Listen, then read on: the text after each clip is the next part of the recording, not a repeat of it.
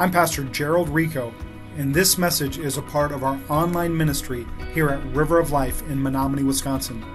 To find out more about us, please visit our website, riveroflife.co. Again, that is riveroflife.co. But for now, prepare your heart and enjoy this message. So, I got kind of a weird question to ask you to start. What got you out of bed this morning? Jesus, good, awesome. Okay, she wins the gold star. All right. But but I mean, seriously, take a moment and think about you were in bed. Why in the world did you get out of bed? Like what what what was it that actually made you get up? More than likely, more than likely, it had something to do with a desire. You had a desire for something. hopefully, it was for Jesus, and you wanted to get up and spend some time with Him. Um, maybe it was just to spend some time in the quiet before the kids woke up. That you just you may, maybe I mean, sorry, uh, we're, we're we're real here. Maybe you just had to go to the bathroom. Like I, I don't know, you know. But the truth is, you got out of bed today because of some kind of desire in your life. And when we look at our lives, so much of our life is spent chasing after desires. So much of why we do what we do is because there's something we desire. There's something that we are striving after. There is something that we are hoping to gain. And I'm not here to tell you that's wrong. But what I'm hoping that as we look through this series that we've been doing, talking about why all the hurry, that we would actually take in the beginning of 2022 and just stop and consider why. Why are we allowing the different hurries in our lives? Not all of them are bad. I'm not saying you should never be in a hurry. But sometimes our hurries are being motivated by desires that may or may not be building into us the healthiest habits. And so, whenever we start a new year, we want to put in good habits. We want to take time and consider what was I doing last year that I don't need to be doing? Or what was I not doing last year that maybe I should be doing? And so, as we've been taking time to go through this series, we've been trying to look at some spiritual habits that some of which we probably haven't looked at before as a church. Maybe you have spent time diving into this individually, but we want to make sure that we take some time and look at these and see are these things that we need to be incorporated into our lives, into our spirituality, into the rhythms of what we do as a church? Because if we're not careful, we will continually be drawn and driven by our desires. I mean, answer this question. I mean, you don't have to do it out loud, but just think in your heart what would it take for you to be completely and totally desire free? What would it take for you to be able to say, you've been fulfilled in every possible way? The truth is, that will never happen. For you to be able to say that, you will have to have experienced everything. You will have to have gone everywhere. You will have to have spent time with every person and everything that you could possibly do. God's created this universe that's too big for us. There's, there's so much beyond. Like, I love to travel, and I would love to say that I could go to every country in the world. But even if I've never gotten there, or even if I got a passport stamp for all of those places, there's no way I could see everything there is to see in every country in one lifetime. And we've been going through this book, uh, Ruthless Elimination of Hurry by John Mark Comer, and he puts it this way. He, he made a really good uh, analogy, a, an equation for why we experience all this hurry. He said, Infinite desire minus a finite soul equals restlessness. There's infinite desire, there's infinite things that you can experience, but you have limited resources. And that leads to restlessness. And the problem is that restlessness is what drives so much of the world around us. It's what pushes people harder and faster. It's what makes people get into high octane jobs where they neglect family and they neglect everything else just so that they can get to the top, only to find out it's just as lonely up there. And we are being bombarded with our phones, with our televisions, with everything, saying, You need more, you need to do more, you need to be more, you need to experience more. Well, maybe it's time that we rest. We've been revisiting this one passage that Jesus spoke over his disciples, an invitation. Because it's an invitation that I feel we don't take advantage of. Maybe because we don't fully understand it, and that's why we've spent some time in it this year. But it's a simple invitation. And I, want to read it for us again, one more time, slowly. And let this wash over us. Matthew 11, verses 28 through 30. Then Jesus said, Come to me, all who are weary and carry heavy burdens, and I will give you rest. Take my yoke upon you. Let me teach you because I am humble and gentle at heart. And you will find rest for your souls. For my yoke is easy to bear, and the burden I give you is light. And let's just take a moment and drink that in for a second. This is what we've been invited to something that is easy and light. Too often, even Christianity becomes about doing more, being more, chasing more. Listen, we're, we're trying to build a kingdom. I get it. But it's supposed to be easy, and it's supposed to be light. And so today, I want to preach a message called Let It Rest. Let it rest. Let, let's learn what it means to actually live in this rest. I don't think Jesus' invitation for us to rest was something we were only supposed to experience once we get to heaven. I think we're supposed to be getting tastes of it here and now. And that's why last week we looked at the discipline of silence and solitude. I don't know if you had opportunity to spend time doing that this last week, but I hope you did. Also, if you did, you may recognize this is something that's everywhere right now. Everyone is talking about this, only they call it something completely different. It's called mindfulness. Everywhere you can, you can't go anywhere right now without seeing books on mindfulness or hearing podcasts about mindfulness or all, all this stuff about mindfulness. You know what mindfulness is? It's silence and solitude without Jesus, the best part.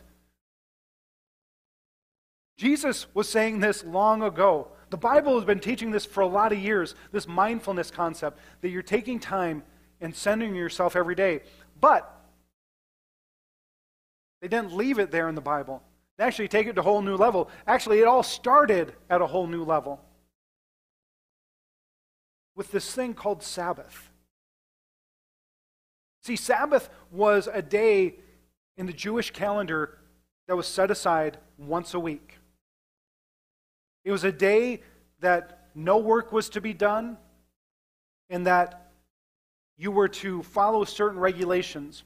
The problem is, by the time Jesus came along, the Pharisees and the religious people had taken something that was supposed to be about rest and put a bunch of restrictions on it and put a bunch of stipulations on it and, and put and wrapped it all up in all these things. Like you were allowed to go for a walk but if you went for a walk carrying a stick that was called work. You know and, and so like they, they got all of these things twisted and, and you could you know you could do this but you couldn't do that. And so Jesus came, and I don't know if you recognize this about Jesus, but he really messed with religious people. He came along and, and he was always pushing against regulations that people put on the Word of God that weren't really there.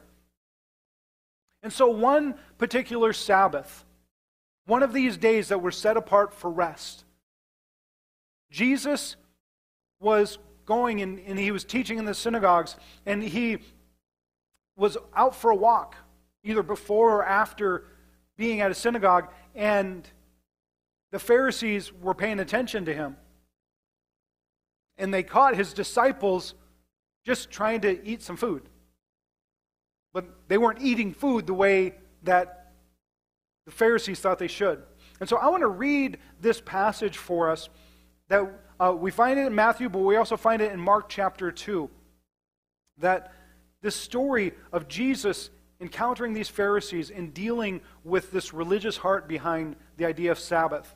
So, if you wouldn't mind standing with me, we want to honor God's word and we want to read uh, this passage right here. Mark chapter 2. We're going to be looking at verses 23 through 28 and reading it today out of the New Living Translation. And this is how it reads. One Sabbath day, as Jesus was walking through some grain fields, his disciples began to break off heads of grain to eat. But the Pharisees said to Jesus, Look, why are they breaking the law by harvesting grain on the Sabbath? Jesus said to them, Haven't you read in the scriptures what David did when he and his companions were hungry? He went into the house of God during the days when Abiathar was high priest, and broke the law by eating the sacred loaves of bread that only the priests were allowed to eat. He also gave some to his companions. Then Jesus said to them, The Sabbath was made to meet the needs of people, and not people to meet the needs, the requirements of the Sabbath. So the Son, so the Son of Man is Lord even over the Sabbath. Let me pray for us. God, we thank you for your word. We thank you for the truth that it contains. Holy Spirit, I pray that you would illuminate it to us here this morning so that we could walk out of here different, so that we could really experience the rest and the peace and the easy and light life that Jesus promised us. Jesus, we thank you for everything you did to secure that for us. And that's why right now we pray this thing in your name. Amen. Amen. Before you see it, why don't you wave at a person or two? Let them know that you are excited to be worshiping with them. If you're online, let us know you're here.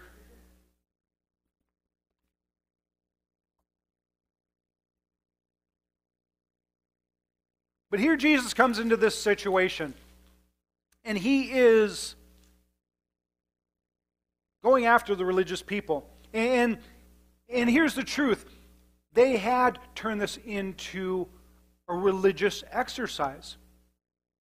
They had taken something that was supposed to be beautiful and put so many restrictions and so many burdens that as Jesus pointed out, they were living as though man was created to fulfill all of the requirements of the Sabbath. Like, that's why God created man, so that they could follow this religious law.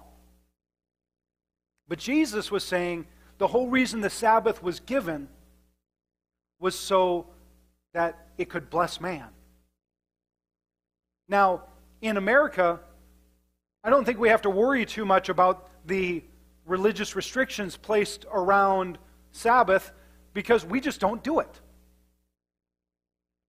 It's not that we have all of these requirements and we have all of these regulations, it's that we have completely ignored it.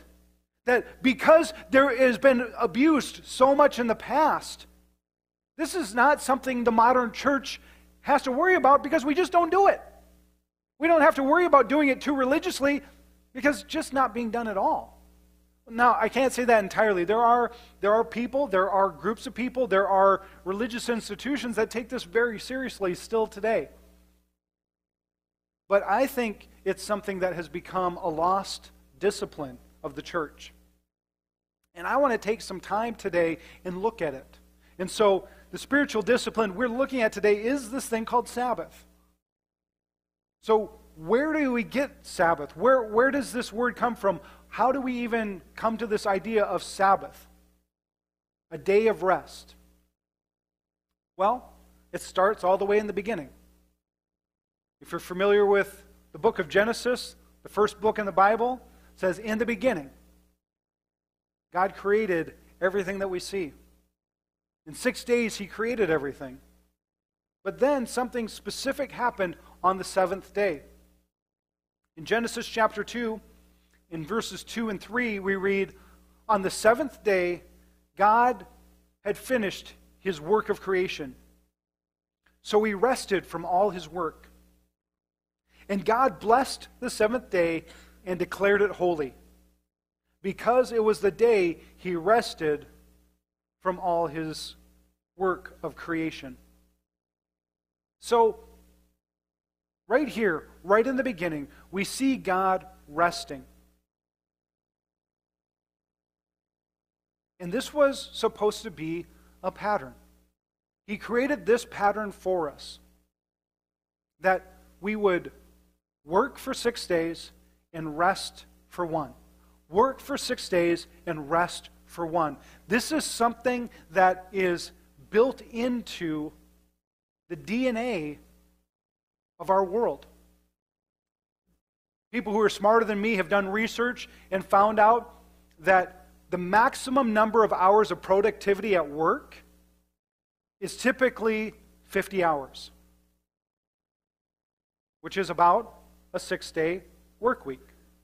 They found there is little more productivity given by a worker who works 75 hours over someone who works 55. Like, it's indistinguishable the amount of productivity that gets done between those two workers. So this is something that we were designed for, and it was something that it was designed for not just the people, but the nation, the agriculture. There were supposed to be Sabbaths of the land. I really like what one ancient, or not ancient, but uh, older Presbyterian pastor once said about this. He says, "If you go, you can go against the grain of the universe, you get splinters." If you go against the grain of the universe, you get splinters. And I believe that happens when you go against Sabbath. You get splinters. Don't believe me? The whole reason the people of God went into Exodus, or into exile, sorry, one of the justifications in the Bible was because they hadn't been giving the land a Sabbath rest. They hadn't been stopping and taking their yearly, or every seven years, they were supposed to let the land rest. But they didn't do it. And so they were in captivity for 70 years. And God said it was the same number of Sabbaths you missed. A very real, recent example of this can be seen in this recent lockdown we went through. Please don't hear me say anything other than I don't understand why we walk through this. I don't know why we've gone through the pandemic. I don't know why all of this stuff, but maybe it was so that we would take a rest. The entire world was put on a Sabbath. And the world responded. Like the natural world responded. They were able to track animal patterns more clearly while everyone was on lockdown because there was no noise that we were creating. Beyond that, our environment's cleared up. I, there's this uh, website called insider.com. It used to be Business Insider. They put out this amazing article showing the difference in pollution levels in major cities around the world, right before the lockdowns and right after. So, Milan in Italy is considered one of the most polluted, like air pollution countries in the world. And so this was taken in I believe, October or January of um, either 2019 or 2020. And this was taken in April of 2020. Amazing. New Delhi in India also is one of those places. They say the, the, the pollution there is so thick, it's like having a frog in your throat continually. It's, it's just awful. So this was taken in January of 2020. This one was taken in April of 2020. And we here in America, we're not exempt. We, we've got our, our bad cities too, probably the worst of which is Los Angeles. Los Angeles is known for three things movie stars, lots of cars, and smog. So this was taken uh, sometime before the lockdown. This was taken in April of 2020. It's so clear you can actually see the details of the San Gabriel Mountains in the background. It's almost like we needed the rest. It's almost like the country, the world needed the reset. Again, I'm not saying that's why it happened. I'm just saying it's interesting. Another article that I read talked about these this study that was done almost 10 years ago now where they were looking at these people groups that lived longer than other people. And they found different groups of people all over the world. You know, I, I know there was a group in Italy, like a, a small community in Italy, where the people who lived there, you know, had unusually long lifespans for that region. There's, I also want to say, like in Okinawa, Japan, there's a group of people that, and, and really they don't know if it's all environmental, if it's the way they eat, if it's just you know, a group of people that have really good genes because of this small area. We, they, they were trying to figure all that out. Um, but most of these groups of people were outside of the United States, with one exception. There was a group of people in the United States that lived longer by average than any other group of people. It was seven day Adventists. Seven day Adventists are people who are literally religious about keeping the Sabbath. Seven day Adventists live on average 10 years longer than other Americans. And if you figure that out over 70 years, like how many Sabbaths you could get in in 70 years, it ends up being about 10 years. So everyone's chasing after the fountain of youth. They want to live longer. Maybe we need to consider what God said thousands of years ago. Remember the Sabbath day and keep it holy. So, what, what is Sabbath exactly? What, what, what does this mean? Like, again, we, we, you probably heard the stories. You probably read it a little bit. You may, maybe the word is just completely foreign to you. Well, it should be because it's a foreign word. But, but let's, let, let's look at it. Sabbath is a Hebrew word that comes from the word Shabbat. And even today, the Jewish people who are religious about this, they still celebrate Shabbat. It begins at sundown on Friday night and ends on sundown Saturday night. But the word Shabbat, it literally means to stop. But it can also mean to delight. So it means to stop or to delight. So when you think about Shabbat, when you think about Sabbath, and as you start to pray about how does this fit into my life, Comer in the book, he comes up with a couple of questions that you should ask. If you're really serious about, hey, maybe we should try this, maybe I should try taking Sabbath as a serious thing in my life. There's a couple of questions that you can ask yourself when you're considering does this fit into, into the idea of a Sabbath? And, and how do you fill your time? And the questions are what could you do for 24 hours that would fill my soul with a deep, throbbing joy? That would make me spontaneously combust with wonder, awe, gratitude and praise. What could you do that would allow you just to feel the wonder, to stop and just be in awe of who God is and what He has done?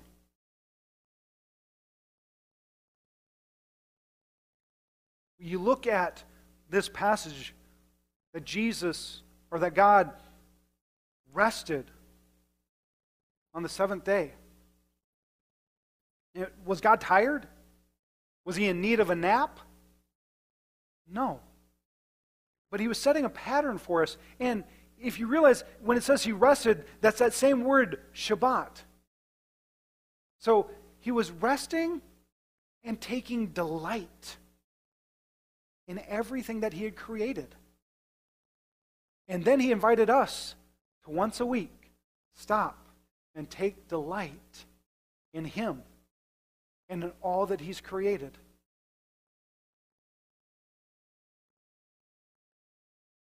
When we think about this, there's a couple of ideas that it comes when it comes to the idea of Sabbath. Because here's the thing, we just don't do it. We don't do it. Maybe we take a day off. Maybe you go to church. Maybe. But that's not the same thing as Sabbath. Because oftentimes, if you're anything like me, when you take a day off, it's not really a day off. You're doing yard work, you're catching up on bills, you're you know, doing that stuff you couldn't get done at the office, or you know, you're out shopping or, adventuring or doing something. Sabbath was meant to be pulling away and just resting. And so there's a couple of reasons in the Bible that we're told Sabbath was given. The first set of reasons was it was for rest and worship. It was for rest and worship. The Israelites were saved by God out of Egypt. They were miraculously brought out. And when they were brought out of Egypt, God gave them this list. You may have heard of it. It's called the Ten Commandments. It's probably the most famous list in all of the world. And did you know that one item on that list takes up 30% of the words on the list? It's the command to Sabbath. And so when they came out from slavery, God gave them this list.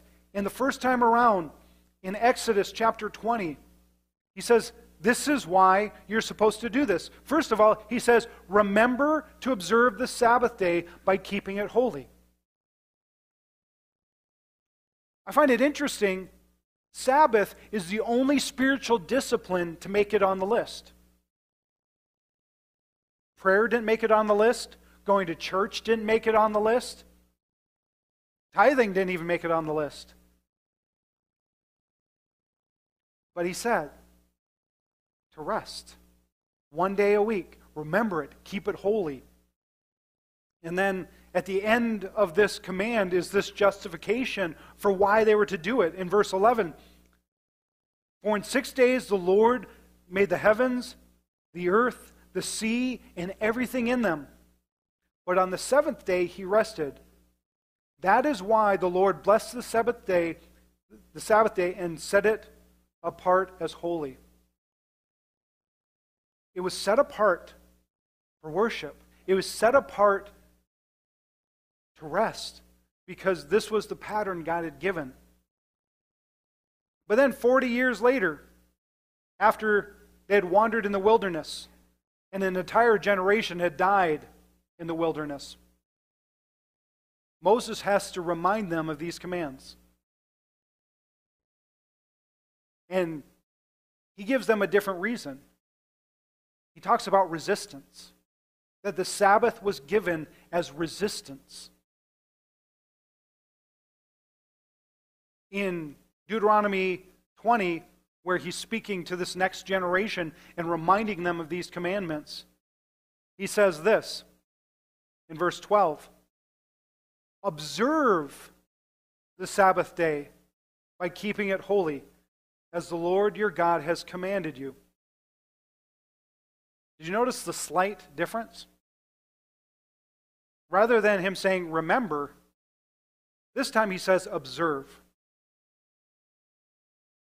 How does that work? What, what does it mean to observe something? Well, think about Christmas. Think about Thanksgiving. What does it mean to observe a holiday like that? It usually means you got it on the calendar, you're preparing in advance for it, you're getting sure, make sure you got the yams and the turkey and, and things are thawing out at the right time, that the right relatives have been invited or uninvited. You know, that, you know, there, there's, this, there's this whole thing that goes into observance. So here, we're getting a glimpse that Sabbath was something that was supposed to be prepared for. If you're going to do Sabbath right, you have to live the other six days differently. It, you just can't bumble into Sabbath. It has to be observed, it has to be prepared for. But then, at the end of the command, Moses completely changes the justification. Remember, the first time we did it because this we were following the pattern that God had set down for us. But listen to what he says to this generation. In verse 15, it says, Remember that you were once slaves in Egypt, but the Lord your God brought you out with his strong hand and powerful arm. That is why the Lord your God has commanded you to rest on the seventh day. Completely different justification. Why? What was different? Why, why did God change the wording here? Why did Moses choose to tell this generation something different than he told the other generation? I think possibly because this was the first generation to be raised up in freedom.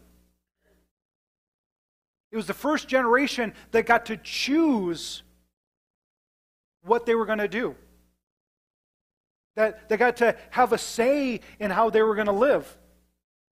But most of them at least had hints of Egypt.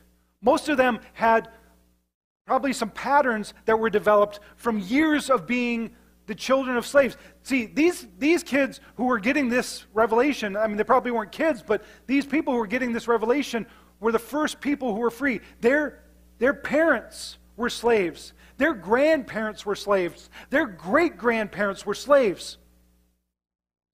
But now they had an opportunity to push against slavery, to push against the standards of the world. One of the reasons I believe we have Sabbath is so that we can resist the hurry of this world. That we can pull away from the things that this world says are important. That we're not chasing the same things. Because I'm here to tell you that Egypt is still alive and well. The Spirit still exists in the world today. In American culture, man, we are the pinnacle of it. We can't be chasing after what the world chases after. There's this, this group called Credit Suisse, and they do a annual global analysis of what's going on with the world and where, where wealth is landing and, and, and how different things and different organizations and institutions use their findings to figure out how are they going to do marketing, where are they going to go after, how are they going to, you know, basically exploit the wealthy, and, and unfortunately, probably to a point, exploit the unwealthy. I mean, here in America, we think, you know, there's some of us, we think we're poor, but there's not a person here in this room that understands poverty more than likely to a level that the world sees it. If you're here in this room, if you're watching us online, you're wealthy. The fact that you have the ability to be here, that you probably drove in a car, or at least you have more than one pair of shoes that allowed you to be here. You have a toothbrush of your own rather than having to share with someone else in your family. You're wealthy. We don't think about that kind of stuff, but you're wealthy. So, th- this organization, every year, they do this analysis and then they have this thing that they call the Global Wealth Pyramid. And so, if you look at this pyramid, you're probably in the upper 45% of the most wealthy people in the world. If you have either, as an adult, if you have either $10,000 in the bank or the ability to earn $10,000 this next year, you are among the wealthiest people in the world. And the truth is, that bottom 55%, they still fill the weight of slavery. Slavery has not gone away, it's still alive and well. Many people who live in that bottom quadrant live to supply the needs of our country. They're the ones who are making your shoes, making your clothes, making that nice new iPad or iPhone. They're the ones who are doing it oftentimes working 12 hours a day in oppressively hot factories, sometimes under the boot of tyranny, not getting paid what they deserve, or maybe not even getting paid at all. You see, when it comes to Egypt, it is hell if you are on the bottom part of the pyramid. But it's not half bad if you're American. I mean, Egyptian.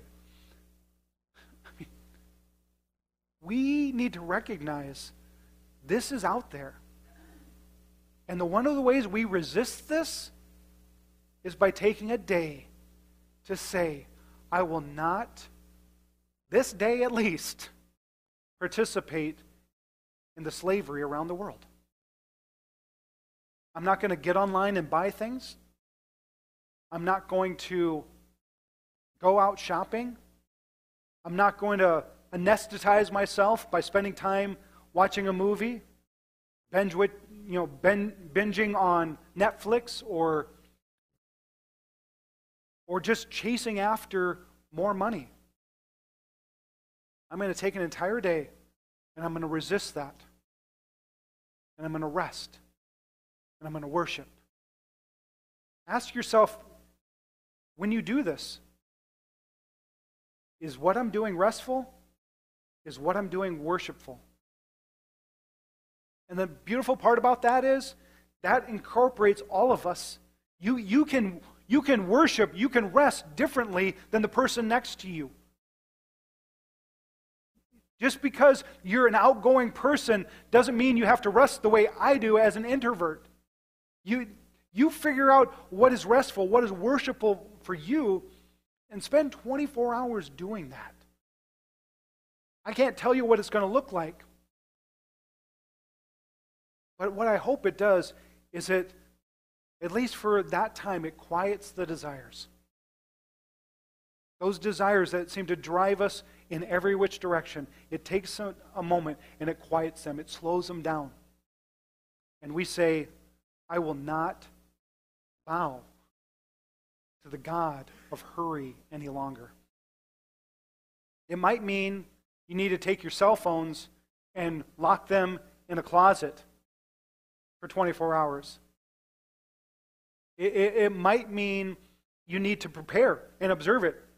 Like, take and prepare meals a, ahead of time so that you're not slaving over a stove. Or maybe like have a big crock pot meal that you have ready that you can just throw together and it's nice and easy and it's resting while you're resting. I don't know.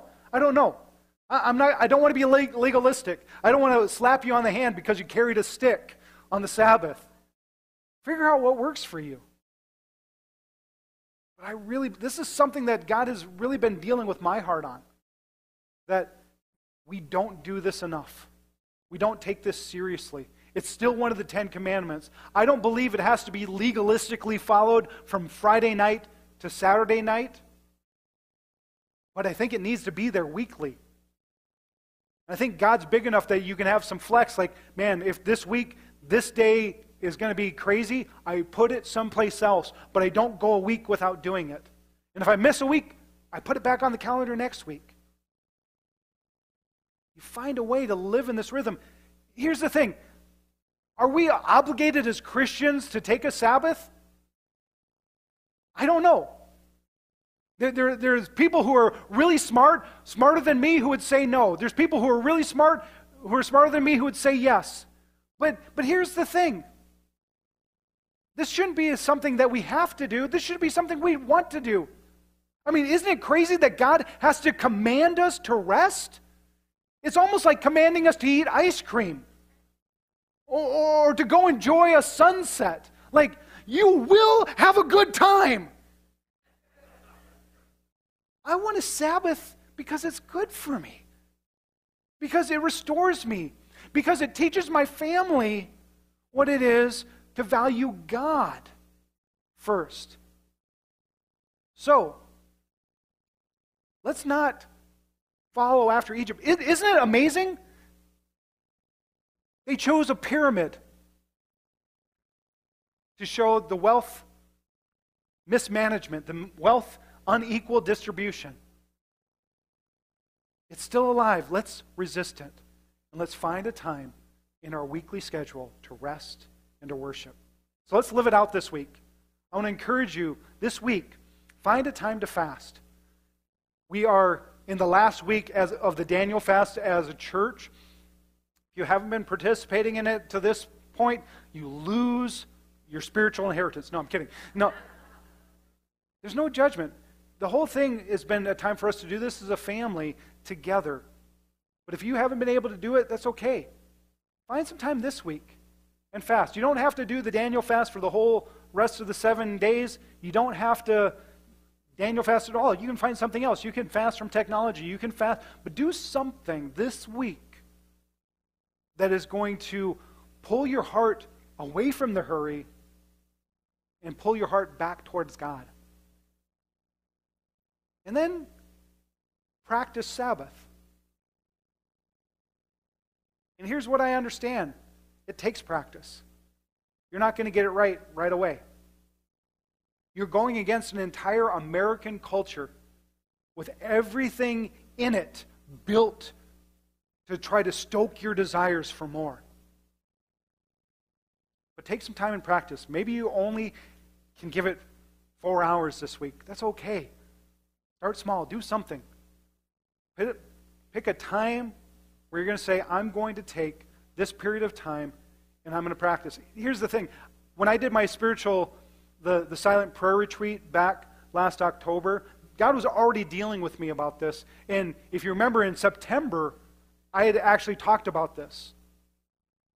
I talked about Sabbath and, and talked that this is something I'm trying to figure out. And it was interesting when we were at the retreat, he highlighted Sabbath.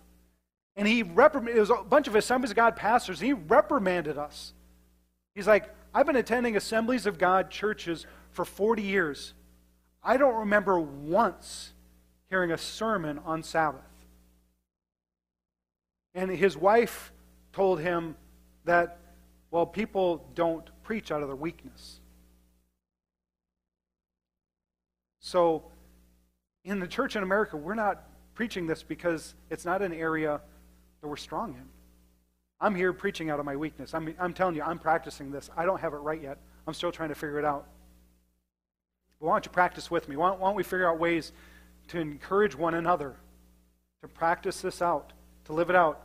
When I shared this last in September, one of the things I said, as I was praying about it, the thing that just jumped off the page for me is it's a lot like tithing. God says, Give me the first 10% and see if I don't take the next 90 and blow your mind with how I can take that 90% and use it far better than if you were to hold on to an entire 100. I think the same thing is true. And I think the seven day Adventists are proving it. That if you're serious about this, if you're serious about taking a day, I believe it's going to elongate your life. It's going to make your life healthier happier, more in tune with the rhythms of God, and out of tune with the rhythms of the world. So let's practice that this week. And then this week, Let's focus on God's grace. Let's not make it legalistic. Let's remember why Jesus died so that we could have freedom. But the freedom to live in this in a way that gives him honor. And so take some time this week, pick one of the Gospels, and look at the Passion Week of Christ, leading up to and including his crucifixion. We're going to end our fast next week with a time of communion and a time of prayer. Let's do it having spent time this week looking at why we can even celebrate this. Because of Jesus' sacrifice, because of what he has done, he has broken the power of Egypt over us. Let's live that way this week. And then finally, tell me what you're tell me what you're learning. You know, somebody asked me if we're going to have a testimony time. Yes, it's called texting me. Text me and let me know what you're learning. I'd love to hear it. And I'm sure there's people here who would love to hear it. And maybe we can curate some of those and let more people hear about what God's been teaching you during this fast or what God's teaching you about Sabbath. Let's be a people who live this out. So, speaking of rest, I'm going to rest. And I'm going to worship here. And I'm going to invite you to do the same. So, why don't we stand? We're going to sing one more song. And we've gone a little long, but that's okay. You, you were Sabbathing today anyway, right? Yet you're not hurrying off to anything else. So we're going to sing one more song. And just consider what does it mean to really Sabbath? What does it mean to say, I'm going to give Jesus everything? I'm going to be still and let him be God. So, let me pray over us. And then you respond however you need to. We'll probably have some prayer people around uh, the corners here. If you need somebody to pray with you, come find somebody. Let, let them pray with you. But I'm going to bless us, and then we're going to worship. And we're going to choose to be a people who rest and delight in God. Heavenly Father, we thank you for this day. Thank you for this gift of Sabbath. Help us to remember it. Help us to observe it. Help us to live our other six days differently. So that when we get to a time of rest, it's just that it's rest, it's worship. It's a time to turn off the spinning thing in our head that's telling us what's not getting done. And recognize the most important thing is time at your feet. That we would be not like Martha, who was busy worrying about all sorts of things, but we would be like Mary, worshiping at your feet one day a week and that nothing would be able to pull us away from that. God, we, we give you this day. Be glorified through us. And as we leave this place, Jesus, I pray that you would bless us and you would protect us. That you would be gracious toward us and smile upon us. And that every day we would walk in your favor, in your rest, and in your peace. So we pray this in your name, Jesus. Amen. Amen. Love you guys. Have a restful week.